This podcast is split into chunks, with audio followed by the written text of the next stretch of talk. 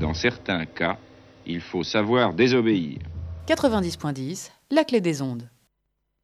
Le chemin des transitions. Denis et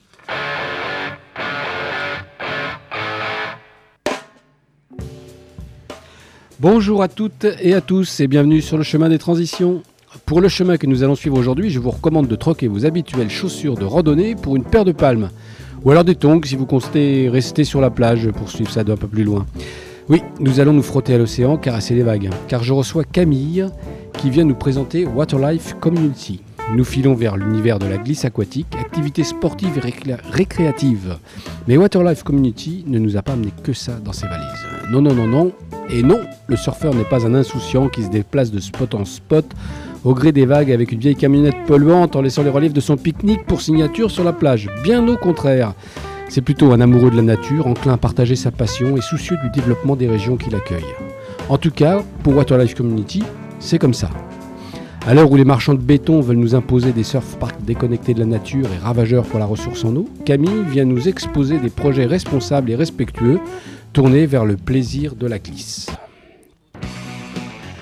l'association Dynamo vous accompagne sur le chemin des transitions. Bonjour Camille Bonjour Denis. et bonjour Léo Caddy qui l'accompagne. Bonjour. Alors bientôt on aura le choix, hein, surf, par- surf park béton carrelage avec parking, vestiaire, distributeur de boissons et vagues à volonté plutôt que les caprices de l'océan et les accès difficiles à la plage. Comment vous allez convaincre les amateurs de glisse de ne pas se laisser faire par ça? Ah oui, question difficile. C'est vrai que pour moi, c'est un petit peu une aberration. C'est-à-dire que la nature nous donne des vagues gratuites. Alors, certes, pas parfaites, mais euh, de là à construire en ce moment, avec tous les constats qu'on fait par rapport au réchauffement climatique, des surfs artificiels, enfin des vagues surfables artificielles, c'est, je, ne comprends pas. Euh, après, je, je précise pour les auditeurs que vous êtes paléoclimatologue et donc que vous travaillez ardemment et sûrement une nuit et jour sur le réchauffement climatique. C'est ça. Bon, peut-être pas nuit et jour, mais oui, effectivement, mon travail consiste à euh, sensibiliser les gens le plus possible au réchauffement climatique, à l'impact euh, du réchauffement climatique sur nos vies.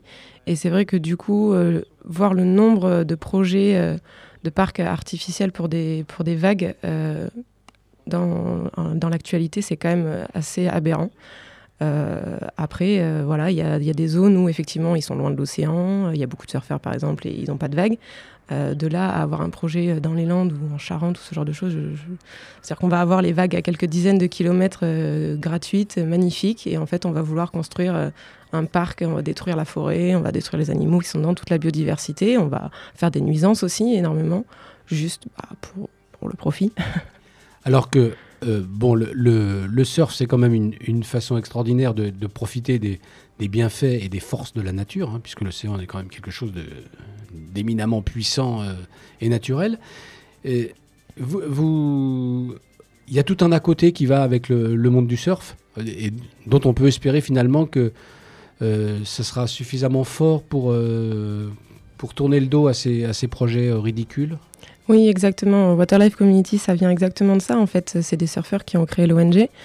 Euh, et des scientifiques. Euh, en fait, les surfeurs, faut pas juste voir euh, des blonds juste avec leurs planches et leurs vannes. Non, c'est vraiment des gens qui sont en, en en fait avec la nature, qui sont très très proches de la nature et qui du coup ont à cœur de changer les choses, de montrer aux gens que eh ben, en fait la nature elle est très importante, elle est belle et, surtout on peut faire énormément de choses avec gratuitement sans créer des parcs qui coûtent des millions. Euh, donc nous, à Waterlife Community, c'est vraiment l'objectif euh, qu'on essaie de faire passer euh, quand on sensibilise, c'est de dire, eh ben, on va faire une initiation. Par exemple, on a des pirogues hawaïennes, on fait la pirogue hawaïenne, mais tout en respectant la nature. On leur explique comment la Garonne fonctionne, par exemple, quelle biodiversité on trouve. On ramasse les déchets, parce que bien sûr, il y a toujours des déchets. Donc nous, nous c'est vraiment, par exemple, notre credo, c'est une session de surf, un déchet, une action. On ramasse les déchets autour de soi et puis on rentre chez soi. Comme ça, on a profité gratuitement de l'océan et en même temps on nettoie. Et, vous avez une idée de, du pourcentage ou de la proportion, devrais-je plutôt dire, euh, des surfeurs qui, qui sont sensibilisés à, à votre point de vue et voire éventuellement qui sont adhérents de Waterlife Community? Je pense qu'il y a beaucoup, beaucoup de surfeurs en fait qui sont, euh, qui sont dans, le même, dans la même opti- optique que nous. Pardon. Euh, le problème, c'est comme pour tout, c'est qu'on voit la minorité de ceux qui auraient envie d'avoir des vagues artificielles. C'est eux, en fait, qui vont faire parler d'eux. Euh, c'est eux qu'on va peut-être voir des fois dans des documentaires ou ce genre de choses, mais il y a aussi énormément, énormément de surfeurs qui font, à l'inverse, plein de documentaires pour sensibiliser, qui vont faire euh, des campagnes, des expéditions, ils vont ramasser des déchets tout le long des plages et cette communauté de surfeurs, c'est celle-là en fait qui est importante et c'est celle-là qu'il faut écouter. Donc oui, non, je pense qu'il y a quand même une grosse proportion de, de surfeurs qui se bougent. Euh, je ne sais pas euh, si vous avez entendu parler du RAM pour ta planète. Ça a duré à peu près 8 mois, 8-9 mois jusqu'au mmh. G7. Euh, c'était mis en place par, par de Soultray qui a, qui a créé le magazine ce Surfer Journal. Et, et ça, par exemple, ça montre aussi la communauté. Là, à la fin, ils étaient plus de 350 dans l'eau, donc des surfeurs. Mais c'était que des surfeurs à peu près de la côte, on va dire, sud-ouest. Donc non, il y a du monde. Donc le, surfeur est plutôt un défenseur de la nature. Donc euh, charge à, nous de, trouver des gens qui vont euh, réussir à ridiculiser les projets de surf park, c'est ça? C'est ça. bon, à côté de ça, euh, Waterlife Community a, plein de, projets, je dirais, plus responsables, de développement des régions. comment ça se, ça se passe tout ça? Alors oui, ce sont nos objectifs. Euh, par exemple, on est en train de, créer un surf camp à, Andernos. Donc le but, alors c'est pas juste de faire venir des gens pour kipper, pour faire du surf, rien à voir. Euh, c'est vraiment, nous, on voit ça comme une petite communauté où on accueillerait une quinzaine de personnes. On leur donnerait euh, des cours de permaculture, par exemple, puisque moi je suis formée à la permaculture. On, leur expliquerait un petit peu comment on peut vivre en fait en étant éco-responsable, donc par exemple par rapport aux déchets, par rapport aux produits qu'on va consommer, passer par des AMAP, essayer de faire tout soi-même, faire par exemple son potager, euh, ce genre de choses. Et bien sûr, il y aura du surf dedans, il y aura de la glisse. Donc euh, leur faire de l'initiation au surf, du paddle, de la pirogue, euh, avoir des vélos toujours à disposition, leur montrer un autre mode de vie qui n'est pas si différent du nôtre, qui est finalement simple, assez simple à mettre en place, mais par contre qui est éco-responsable. Alors, surf, glisse, plaisir et responsabilité. On voit ça après une petite pause musicale.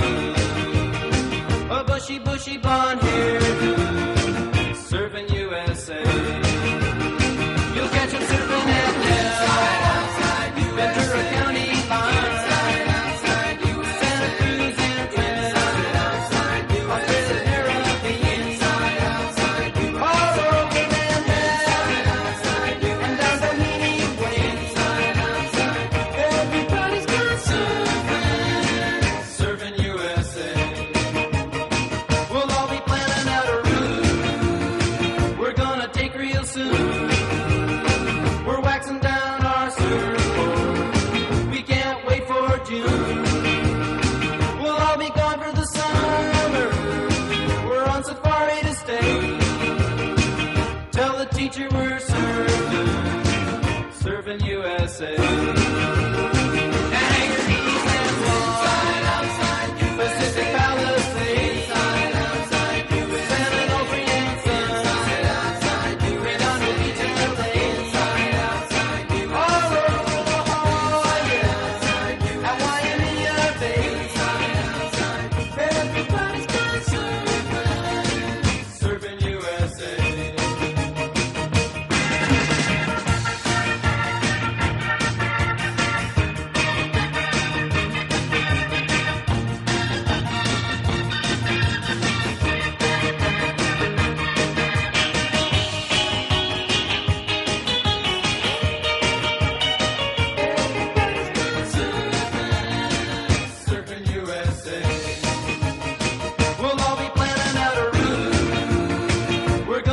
real soon.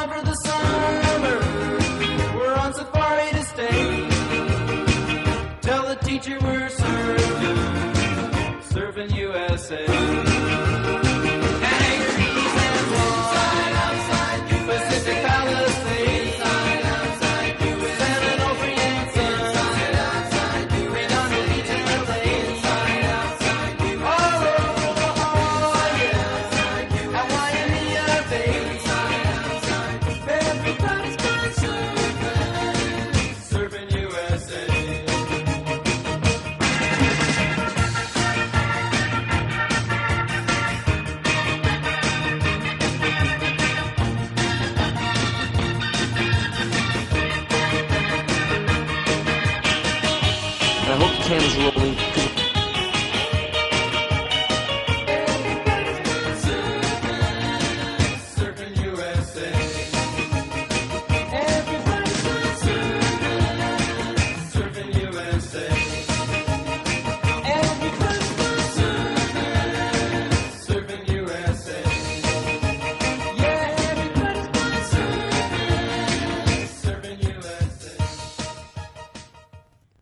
C'était sans surprise Surfing USA des Beach Boys. Environnement, économie, finance, citoyenneté, solidarité, les transitions vers le monde de demain sont multiples. Chaque semaine, notre invité nous accompagne sur son chemin des transitions.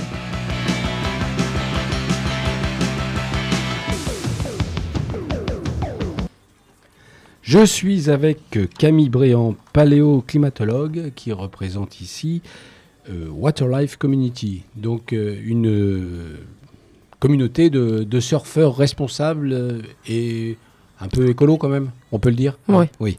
Et donc euh, elle lutte euh, avec euh, les moyens de Waterlife Community pour euh, contre le réchauffement climatique. Elle est accompagnée de Léo Caddy qui euh, eh ben, qui peut-être nous parlera de, de glisse tout à l'heure. Oui. Alors, ce qui est, ce qui est important, c'est que on, euh, donc chez Waterlife Community, on ne se limite pas euh, au plaisir du surf, même si ça c'est le, le fil rouge de la bande, on va dire. Mais euh, on, on voudrait que tout soit, enfin que les choses soient faites proprement pour dans le respect de la nature. Est-ce que, est-ce que ça, ça résume? Et puis surtout inciter à faciliter l'accès aux, aux activités aquatiques, tout en étant en ayant un comportement éco-responsable? Oui. Ça vous va comme définition? C'est ça, c'est exactement ça. Alors comment on fait? Euh, bah alors du coup, on va faire plusieurs choses. Euh, la première étape, c'est vraiment la sensibilisation euh, des populations, essentiellement les plus jeunes. Donc on fait des interventions au milieu, au milieu scolaire, donc c'est mon rôle, je suis la directrice scientifique de l'ONG et je suis scientifique, donc du coup c'est à moi de mettre en place toutes ces interventions.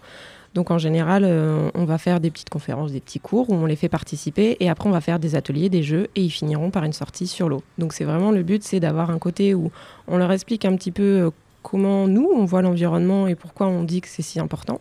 Je leur parle du climat, de ce qui se passe actuellement. On fait des petits ateliers, alors ça peut être par rapport à la pollution, ça va être la déforestation, ça va être le cycle de l'eau. Voilà, on va, on va changer un petit peu. Des jeux, en général, c'est des sortes de petites triviales poursuites où euh, on les questionne un petit peu pour savoir ce qu'ils savent.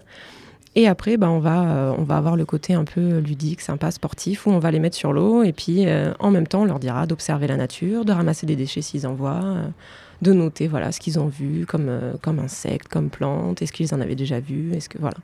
pour, pour tous les publics, tous les âges C'est- Pour tous les âges. On peut adapter à tous les âges. Ça va de la maternelle euh, aux EHPAD. Il n'y a aucun problème. Aux EHPAD aussi, Ah, pas de problème. les papis surfeurs. Papy Ouais, surfeur. bah, on a bien écouté les Beach Boys, hein, pourquoi pas. Donc ça, c'est une première, euh, une première action de sensibilisation. C'est vrai que c'est le, le meilleur moyen, c'est aussi de, de le faire auprès des, des jeunes, évidemment, Ouais. pour, euh, parce que c'est quand même eux qui préparent notre futur. Ça. Euh, D'autres euh, d'autres projets euh, qui, qui, sont, qui vous tiennent à cœur et qui sont en, en bonne voie? Alors, d'autres projets, on fait aussi des interventions d'entreprise, donc des séminaires. Donc là, c'est pas exactement la même approche. Euh, déjà, c'est des adultes, donc c'est beaucoup plus compliqué. Il faut savoir que les enfants, c'est très malléable. Ils sont ouverts à tout, euh, ils s'intéressent. Les adultes, c'est un petit peu plus compliqué. Euh, mais c'est très intéressant aussi. Donc, le but, c'est un peu de leur ouvrir les yeux. Donc là, souvent, ça va être des problématiques assez particulières. Par exemple, que le plastique ou que la pollution du cycle de l'eau, ce genre de choses. Pareil, on peut mettre des ateliers en place. Euh, et on a un projet euh, en cours, donc euh, s'il y a des gens qui, dans n'importe quelle ville de Bordeaux, qui savent qu'une gravière ou une carrière va fermer, je les invite à nous contacter. On recherche activement une ancienne gravière, une ancienne carrière, pour en faire une, une sorte de réserve naturelle. Le but, ce serait vraiment que ce soit un projet communal, donc de faire travailler toutes les écoles, tous les collèges, tous les lycées avec nous, que ce soit un projet éducatif et qu'en fait, la réserve, ce soit avant tout eux qui la mettent en place plutôt que nous. Donc euh, que euh, on se renseigne sur comment le site était avant, euh, quelle végétation il y avait, quel, quel insecte on pouvait trouver, et voilà, et de faire revenir et de mettre en place tout un parcours euh, naturel où les gens pourraient se promener. Et au lieu d'avoir une, une gravière ou une carrière, ben, on aurait euh, une petite forêt.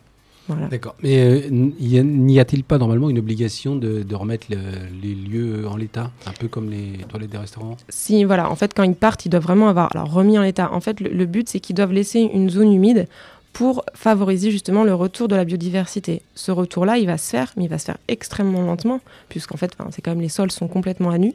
Donc le but, c'est que nous, on arrive à ce moment-là, on leur dise, bah voilà, vous avez euh, laissé euh, euh, en état pour que la biodiversité revienne, et nous, on prend le relais à partir de ce moment-là, et on accélérera, on va dire, les choses, et on essaiera de faire quelque chose de ludique et d'éducatif pour justement expliquer aux gens, bah, vous voyez, avant, ici, il y avait ça, une gravière, une carrière, bah, nous, on en a transformé, on a fait une oasis. Alors, ce serait une, une espèce de, de- de base nautique euh, écologique, c'est ça? Alors, on pourrait avoir le côté base nautique si, par exemple, le site s'y prête, c'est-à-dire que si l'étang, la, la, partie euh, vraiment humide est assez grande, oui, ça pourrait être euh, le moyen de mettre des. Alors, ça sera toujours sans moteur. Hein. Nous, on fait des sports de glisse, mais non motorisés, bien sûr, parce que sinon, ça marche pas, Mhm. le côté écologique. Donc, ça pourrait être les pirogues hawaïennes, des canoës, du paddle, mais toujours extrêmement encadré, et ce serait une zone euh, régulée parce qu'il ne faut pas déranger si les animaux sont revenus. Ça veut dire qu'on euh, on quadrille une zone où là, on peut faire un petit peu d'activité d'initiation, mais c'est tout, pas plus loin. D'accord. Oui. Euh, Il n'y a, euh, il y a pas toujours compatibilité entre euh, la glisse aquatique et le, le milieu naturel. Il faut faire attention. Il faut, c'est, c'est un petit peu comme tout. Il ne faut pas en demander trop non plus. On peut, euh, on peut avoir des espaces d'eau, on peut euh, très bien faire tout ce qu'on veut, mais il y a des endroits qu'il faut garder euh, totalement, euh, totalement neutres en fait, libres, où les animaux, ils auront, euh, on va pas casser les algues par exemple en passant, on va pas déplacer les nénuphars ou ce genre de choses. En fait, le but c'est vraiment de ne pas perturber du tout le milieu. Donc, on garde des zones euh, intactes. Voilà. D'accord. Alors, il y a euh, dans le, le menu de, Waterlife Community, y a le développement des, des régions. Est-ce que euh, vous, en tant que scientifique, c'est pas votre domaine ou est-ce que vous avez quelques pistes à nous donner là-dessus?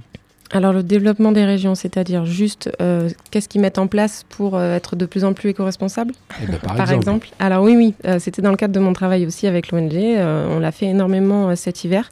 Par exemple, c'est de répondre à des appels d'offres ou des appels à projets pour des plans, en fait, pour les plans climat, air, énergie, on appelle ça des PCAET, dans différentes communes. En général, c'est les communes de plus de 25 000 habitants. Euh, le but, c'est vraiment de les accompagner. En fait, ils vont devoir mettre ce plan en place, c'est obligatoire, euh, c'est la loi.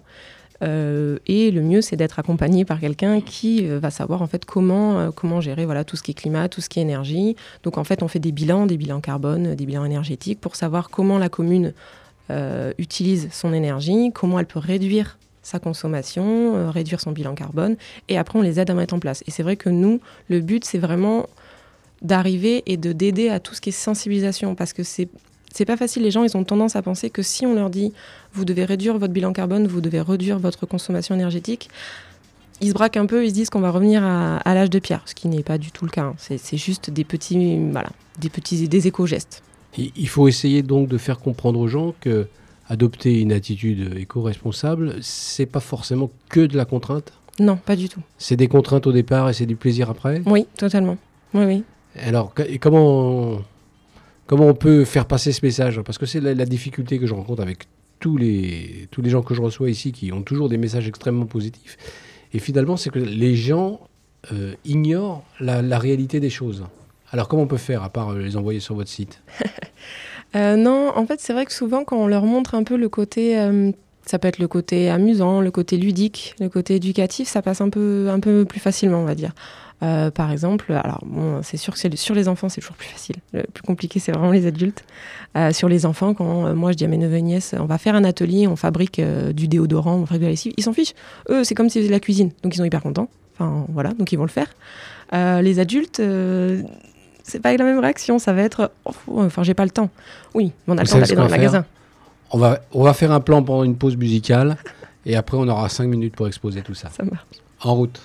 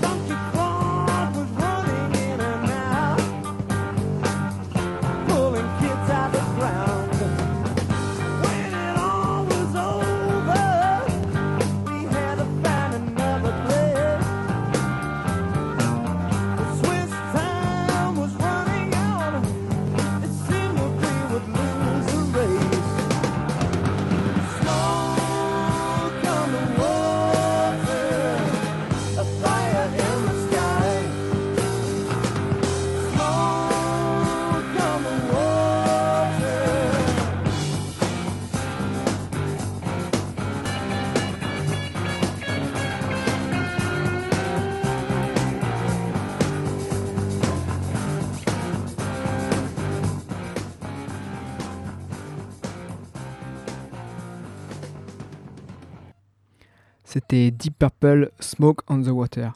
Et ça me permet de rajouter un petit, un- une petite sensibilisation en détournant un peu le titre de la chanson pour tous les fumeurs qui fument sur l'eau. Ne jetez pas vos mégots dans l'eau parce qu'un mégot peut polluer jusqu'à 500 litres d'eau. Merci. 90.10, la clé des ondes. Alors, Nathan, euh, pour euh, fouiller le sujet, qu'est-ce que tu nous as trouvé aujourd'hui? Oui, alors justement, puisque nous avons un exemple de pratique du sport respectueuse de l'environnement, laissez-moi vous présenter précisément ce qu'il ne faut pas faire. Aujourd'hui, nombreuses sont les critiques faites au mondiaux d'athlétisme au Qatar. Le stade de Doha, par exemple, est climatisé à 22 degrés Celsius alors qu'il fait 42 degrés dehors, ce qui implique le fonctionnement de 18 unités de refroidissement. Pas très éco-friendly. Eh bien, parlons d'un autre événement qui aura lieu au Qatar en 2022 avec cet article de France Info, Comprendre les polémiques sur la Coupe du Monde 2022 au Qatar en 5 graphiques. Nous parlons bien sûr de football. En clair, on y bouscule le calendrier sportif puisqu'elle aura lieu en hiver. Près de 190 milliards d'euros seront dépensés, en gros le PIB du Qatar. On prévoit la construction de stades pour accueillir le public, la construction de 100 000 chambres d'hôtel pour accueillir les touristes, et on prévoit rien du tout pour les ouvriers qui vont construire ces stades. En 2015, on comptait déjà 1200 morts, et pour ceux qui ne le sont pas encore, c'est retard de salaire et vol de passeport. Le Qatar prévoit même de créer une ville pour l'occasion. Mon Dieu, mon Dieu, tout ça pour du pognon. Très bien, donc ça c'est sur le site de France Info C'est ça, comprendre les polémiques sur la Coupe du Monde au Qatar en 5 graphiques. Bon, bien sûr, on mettra le lien sur euh, www.dynamo.org ou sur www.lacdo.org. Donc pour l'instant, nous sommes avec euh, Camille et sa stagiaire euh, Léo Caddy, c'est bien ça Oui, c'est ça. Euh, Surfeuse et éco-responsable aussi. Oui, c'est ça. On a vu, bon bah, euh, c'est l'idée, c'est de profiter, de, oui, de profiter du plaisir de, de la glisse aquatique, tout en et de marier ça avec des, des gestes éco-responsables. On ne prend pas ça à la légère, hein, puisque je le rappelle, Camille Bréant est paléoclimatologue, elle travaille sur le réchauffement climatique, donc on est dans le sérieux. Euh, Léo Caddy, jeune, jeune euh, étudiante, un, petit message pour la sensibilisation pour les jeunes qui éventuellement écoutent la clé des ondes Pour les jeunes et pour tout le monde, même, je dirais, je veux dire, euh, se responsabiliser, c'est une mission de tous les jours, c'est quelque chose de réalisable. Faire notre petite action, c'est. Je veux dire, ça demande pas grand chose. On, on donne du temps pour euh, presque tout ce qu'on a envie, en fait. Donc, la nature, c'est. Ou même notre environnement, c'est c'est notre chez nous, quoi. Donc, je pense on. Si on veut, on peut tous avoir la, la motivation, même l'envie de se donner cinq minutes et se dire bah tiens aujourd'hui je fais cette action, puis ça donne un, un petit truc positif dans la journée. On se dit ah ouais bah j'ai fait ça, puis un jour après l'autre on se dit ah ouais puis j'ai fait ça. Aujourd'hui j'ai ramassé un déchet, tiens aujourd'hui j'ai acheté quelque chose qui qui va être euh, eco-friendly comme on dit. Et euh, je pense que c'est quelque chose en fait euh, faut amener du positif comme ça. Très bien. Voilà. Et alors maintenant, beaucoup plus dur pour Camille, elle est dans les entreprises.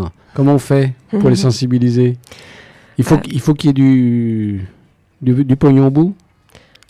Non, je, je suis pas sûre qu'il faut forcément qu'il y ait de l'argent au bout. Euh, les gens, je pense maintenant, commencent vraiment à réaliser que on va un peu droit dans le mur, euh, que du coup il faut changer.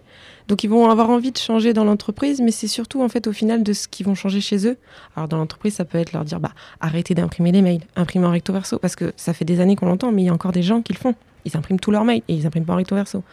Euh, leur dire bah évitez d'imprimer si vous n'avez pas besoin. Allez au travail à vélo, allez au travail en transport en commun. Alors je sais, les gens vont tous me dire dans Bordeaux, c'est pas facile. Je sais, les transports en commun dans Bordeaux, c'est pas facile. Ils font beaucoup d'efforts, ça va aller. Mais on peut quand même énormément se déplacer à Bordeaux en Oui, vélo. Bordeaux, ça rime avec vélo. En vélo, franchement, enfin, qui, Mais qui, qui pleuve, qui vente. euh, C'est important ce que vous dites pour le, le- le papier, parce que moi je me rappelle en 1996, donc là, c'était il y a longtemps, hein, euh, quand, j'ai eu mon premier ordinateur dans une grande maison que je ne citerai pas, on nous a dit, et dans deux ans, objectif zéro papier. Ah oui. Oui. Et en fait, finalement, il n'y en a jamais eu autant. Mm. Puisque tout le monde produit des beaux documents et est trop content de les imprimer. C'est ça. Alors ça, il faut lutter. Bon, Les mails, c'est pareil. Oui, oui, oui. Un mail, c'est c'est très énergivore. Donc, faut arrêter d'envoyer des mails à gogo. Juste un mail pour dire OK. Bon, je pense que le mail n'est pas nécessaire. Ou faire des mails où on répond à tous. On répond à 50 personnes en même temps. Non, en fait, ça, faut, faut, faut arrêter.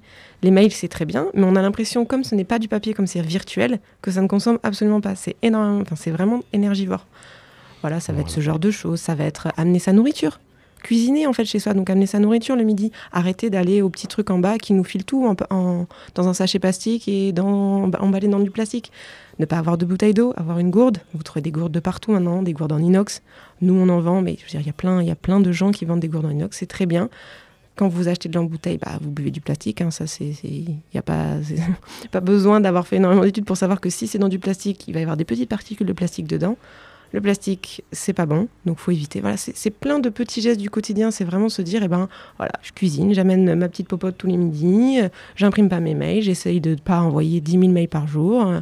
Je fais attention si je vais dans une pièce, je fais attention, euh, voilà, un peu, un peu à tout, quoi. En fait, mais pour moi, c'est simple. C'est vrai que c'est un peu revenir, euh, pas à l'âge de pierre, mais à ce que nos parents et nos grands-parents faisaient. Bon, alors, amusez-vous sur l'eau et respectez la nature. Merci beaucoup, Camille Bréant. Merci Léo Caddy. J'espère que les gens seront sensibles à, tout ça.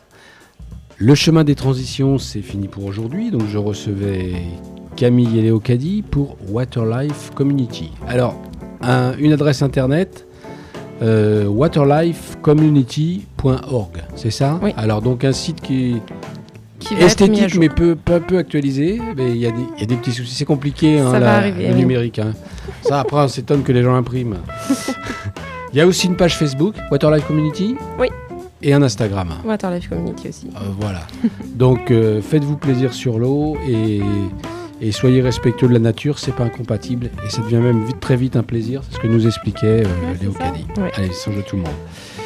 Vous pouvez retrouver toutes les informations sur www.dynamo.org, je précise Dynamo EAU, ou www.lacdo, comme clé des ondes.org également.